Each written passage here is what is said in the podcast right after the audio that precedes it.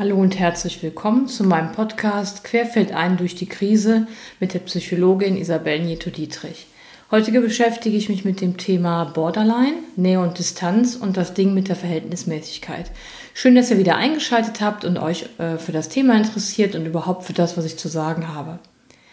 Borderline ist so ein Thema, wo mich ganz viele Menschen immer ansprechen und wo ich auch schon in der Vergangenheit mit zu tun hatte oder viel mit zu tun habe in meiner Arbeit. Und ich möchte euch so ein bisschen, ja, ein paar Details dazu nennen, aber auch soll meine Sicht zu der Thematik rüberkommen. Also es ist ja so, Madonna hat sie in den 80er Jahren besungen. Borderline, diese Grenze zwischen Gefühl und Verstand, die körperlichen Schmerzen des Fühlens hat sie ausgedrückt und viele Frauen, vor allen Dingen Frauen, haben in dieser Zeit mitgesungen. Es drückt ein Lebensgefühl aus. Fühlen dürfen, aber sich darin nicht verlieren in dem Gefühl. Borderline gehört zu den Persönlichkeitsstörungen in der Welt der Psychiater und Psychologen. Borderline ist gekennzeichnet durch emotionale Instabilität und dabei ist oft das eigene Selbstbild verrückt. Ich habe das jetzt mal betont. Unklar und diffus. Ziele und innere Präferenzen sind unklar und diffus. Und es ist eben auch so, dass sexuelle Präferenzen dazugehören. Zudem besteht eine Neigung zu intensiven, aber stets unbeständigen Beziehungen. Das führt dann häufig zu emotionalen Krisen und der Angst, verlassen zu werden. Diese Angst steht sehr oft im Vordergrund. Auch zählen oft Gedanken an Suizid dazu, sowie etliche Versuche, sich selbst zu verletzen, immer mit dem Wunsch, den Druck des Fühlens loszuwerden oder aber sich selbst zu fühlen. Oh, ups, beim Lesen fällt uns schon auf oder beim Zuhören, das kennt der eine oder andere sicher, diese Gedanken und Gefühle. Das ist doch die Welt, die uns interessiert, die Welt der Gefühle, dieses Schwanken zwischen zu viel und zu wenig. Wann gebe ich zu viel und wann zu wenig, sei es privat oder im beruflichen Kontext. Es erinnert uns auch direkt an die Zeit der Pubertät und des jungen Erwachsenenalters, je nachdem wer jetzt hier zuhört. In den letzten Jahren, letzten Jahrzehnten hat sich die Persönlichkeitsstörung Borderline in vielfacher Hinsicht zu einer klinisch bedeutsamen Störung entwickelt. Etwa zwei Prozent aller Menschen leiden darunter. In seiner manifestierten Form werde ich gleich noch was zu sagen. Es gibt eine hohe Suizidrate, also Menschen, die sich was antun wollen. Die liegt etwa 50 mal höher als in der allgemeinen Bevölkerung. Und bei 80 Prozent der Betroffenen kommt es zu gravierendem, selbstschädigem Verhalten, was häufig als das Ritzen bekannt ist, also das Ritzen in die Unterarme. Zudem zeigen sich in der Regel weitere psychische Probleme wie Depressionen, Ängste und aber auch Süchte. Die helferische Begleitung, sei es durch Psychologen, Psychiater oder eben andere Berufsgruppen, ist gekennzeichnet durch Abbrüche seitens der Betroffenen und einem sehr langwierigen Verlauf. Und laut, ich sage jetzt mal was zu den Ansätzen, laut tiefenpsychologischer Ansätze spielen die frühen Jahre der Kindheit eine entscheidende Rolle bei der Entwicklung der genannten Schwierigkeiten und dem oft chronischen Verlauf. In den frühen Lebensjahren dominiert der innerseelische Mechanismus der Spaltung von nicht miteinander zu vereinbaren Konflikten. Gegensätzliche Gefühle oder Wahrnehmungen können schwer in sich vereint werden. Eigene Gefühle und auch andere Menschen werden grob in Gut und Böse eingeteilt, so kennt man das aus der Kindheit. Das erleben dann oft aber eben auch Helfer und Partner, dass sie auch entweder in Gut oder Böse eingeteilt werden und ein entsprechendes eigenes Programms reagieren auf diese Person. Bleibt dieser Mechanismus bei den betroffenen Menschen vom Borderline oder die mit dieser Thematik zu tun haben, bestehen, erfolgt eine instabile Wahrnehmung und auch eine verzerrte Einschätzung des eigenen Verhaltens. Es kommt sehr häufig zu einem Verlustgefühl der eigenen Identität. Also das ist ja sowieso ein Thema heutzutage, dass man die ganze Zeit auf der Suche ist nach der eigenen Identität. Wobei sich da auch schon die Frage stellt, was Identität eigentlich ist. Somit betrifft dieses beschriebene Thema eben auch Menschen, die ja entweder mit Borderline betroffenen Menschen arbeiten oder auch von ihnen aufgesucht werden oder natürlich auch in Partnerschaften, wenn da so Tendenzen bestehen.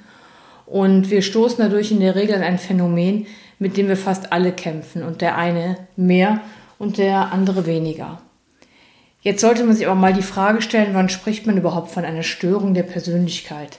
Also man geht davon aus, dass, dass es immer dann ist, wenn man von einem, wenn man davon spricht, dass jemand sozial unflexibel ist und wenig angepasst und im Extremfall hat er enorm abweichende Verhaltensauffälligkeiten. Es wird eben in der Medizin festgelegt, wie die meisten Menschen sich verhalten und wenn das zu weit von der Norm abweicht, dann wird es eben als unangepasst bezeichnet. Und es ist so, wann spricht man überhaupt von einer Störung? Also wenn es ein überdauerndes Muster von diesem Denken, was ich beschrieben habe, von dem Verhalten, von dem Wahrnehmung und Fühlen. Also durchgängig unflexibel und das auch auf mehrere Dinge bezogen und wenig angepasst ist. Und wenn ein hoher Leidensdruck besteht, dann spricht man von dieser Störung. Wenn vor allen Dingen diese Persönlichkeitsmerkmale auch ja, das Privatleben und das berufliche Leben beeinträchtigen. Ich sage jetzt einfach mal ganz ganz klar die Funktionsfähigkeit, also dass man nicht arbeitsfähig ist, dass man oft auf der Arbeit ausfällt, dass man keine Beziehungen führen kann.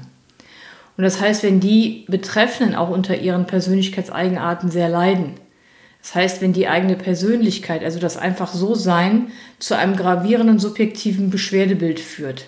Das hat nichts mit der Schizophrenie zu tun, das wird öfter verwechselt. Man geht einfach an die Grenze bei diesen Borderline-Erkrankungen, daher kommt ja auch der Name, zwischen Normalität und Krankheit, zwischen Nähe und Distanz, zwischen himmelhoch jauchzend und zu Tode betrübt. Das Grenzen setzen fällt schwer. Es gibt da auch noch diesen impulsiven Typus. Da gibt es also diese Neigung zu Streitereien und Konflikten, vor allem wegen diesen impulsiven und unerwarteten Handlungen. Und es werden eben auch nicht die Folgen berücksichtigt. Auch Wut- und Gewaltausbrüche können dabei sein. Bei dem Borderline-Typus, diesem klassischen, geht es einfach darum, dass äh, diese Unsicherheiten im Selbstbild bestehen, dass, wie gesagt, es immer um die Identität geht, dass es Unsicherheit bei Zielen und Vorlieben gibt, dass es diese intensiven Beziehungen gibt, aber sehr instabil, weil diese Einteilung gut und böse, wie ich das zu Beginn gesagt hatte. Dann über übertriebene Bemühungen nicht verlassen zu werden. Also das ist das Thema mit der Nähe, dass man sich sozusagen dann anklammert dass man auch androht oder sich selbst verletzt, aber das eben auch androht. Ob das ein manipulatives Verhalten ist, das wird so beschrieben. Aber da muss man einfach nochmal drüber nachdenken, was für ein bewusster Prozess das ist, weil dahinter steht ja wirklich die Angst, jemanden nicht zu verlieren. Oft besteht auch so ein, ja, eine anhaltende Gefühl von Leere, wie das auch Menschen beschreiben, die, wo man sagt, sie hätten Depressionen. Es hat ganz starke Auswirkungen auf das Fühlen. Stimmungsschwankungen stehen an erster Stelle. Sie erleben so schnelle Stimmungswechsel, da kommen sie selbst nicht mit, aber eben auch nicht die Umgebung. Und zusätzlich sind sie halt sehr empfänglich für die Stimmung ihrer Mitmenschen.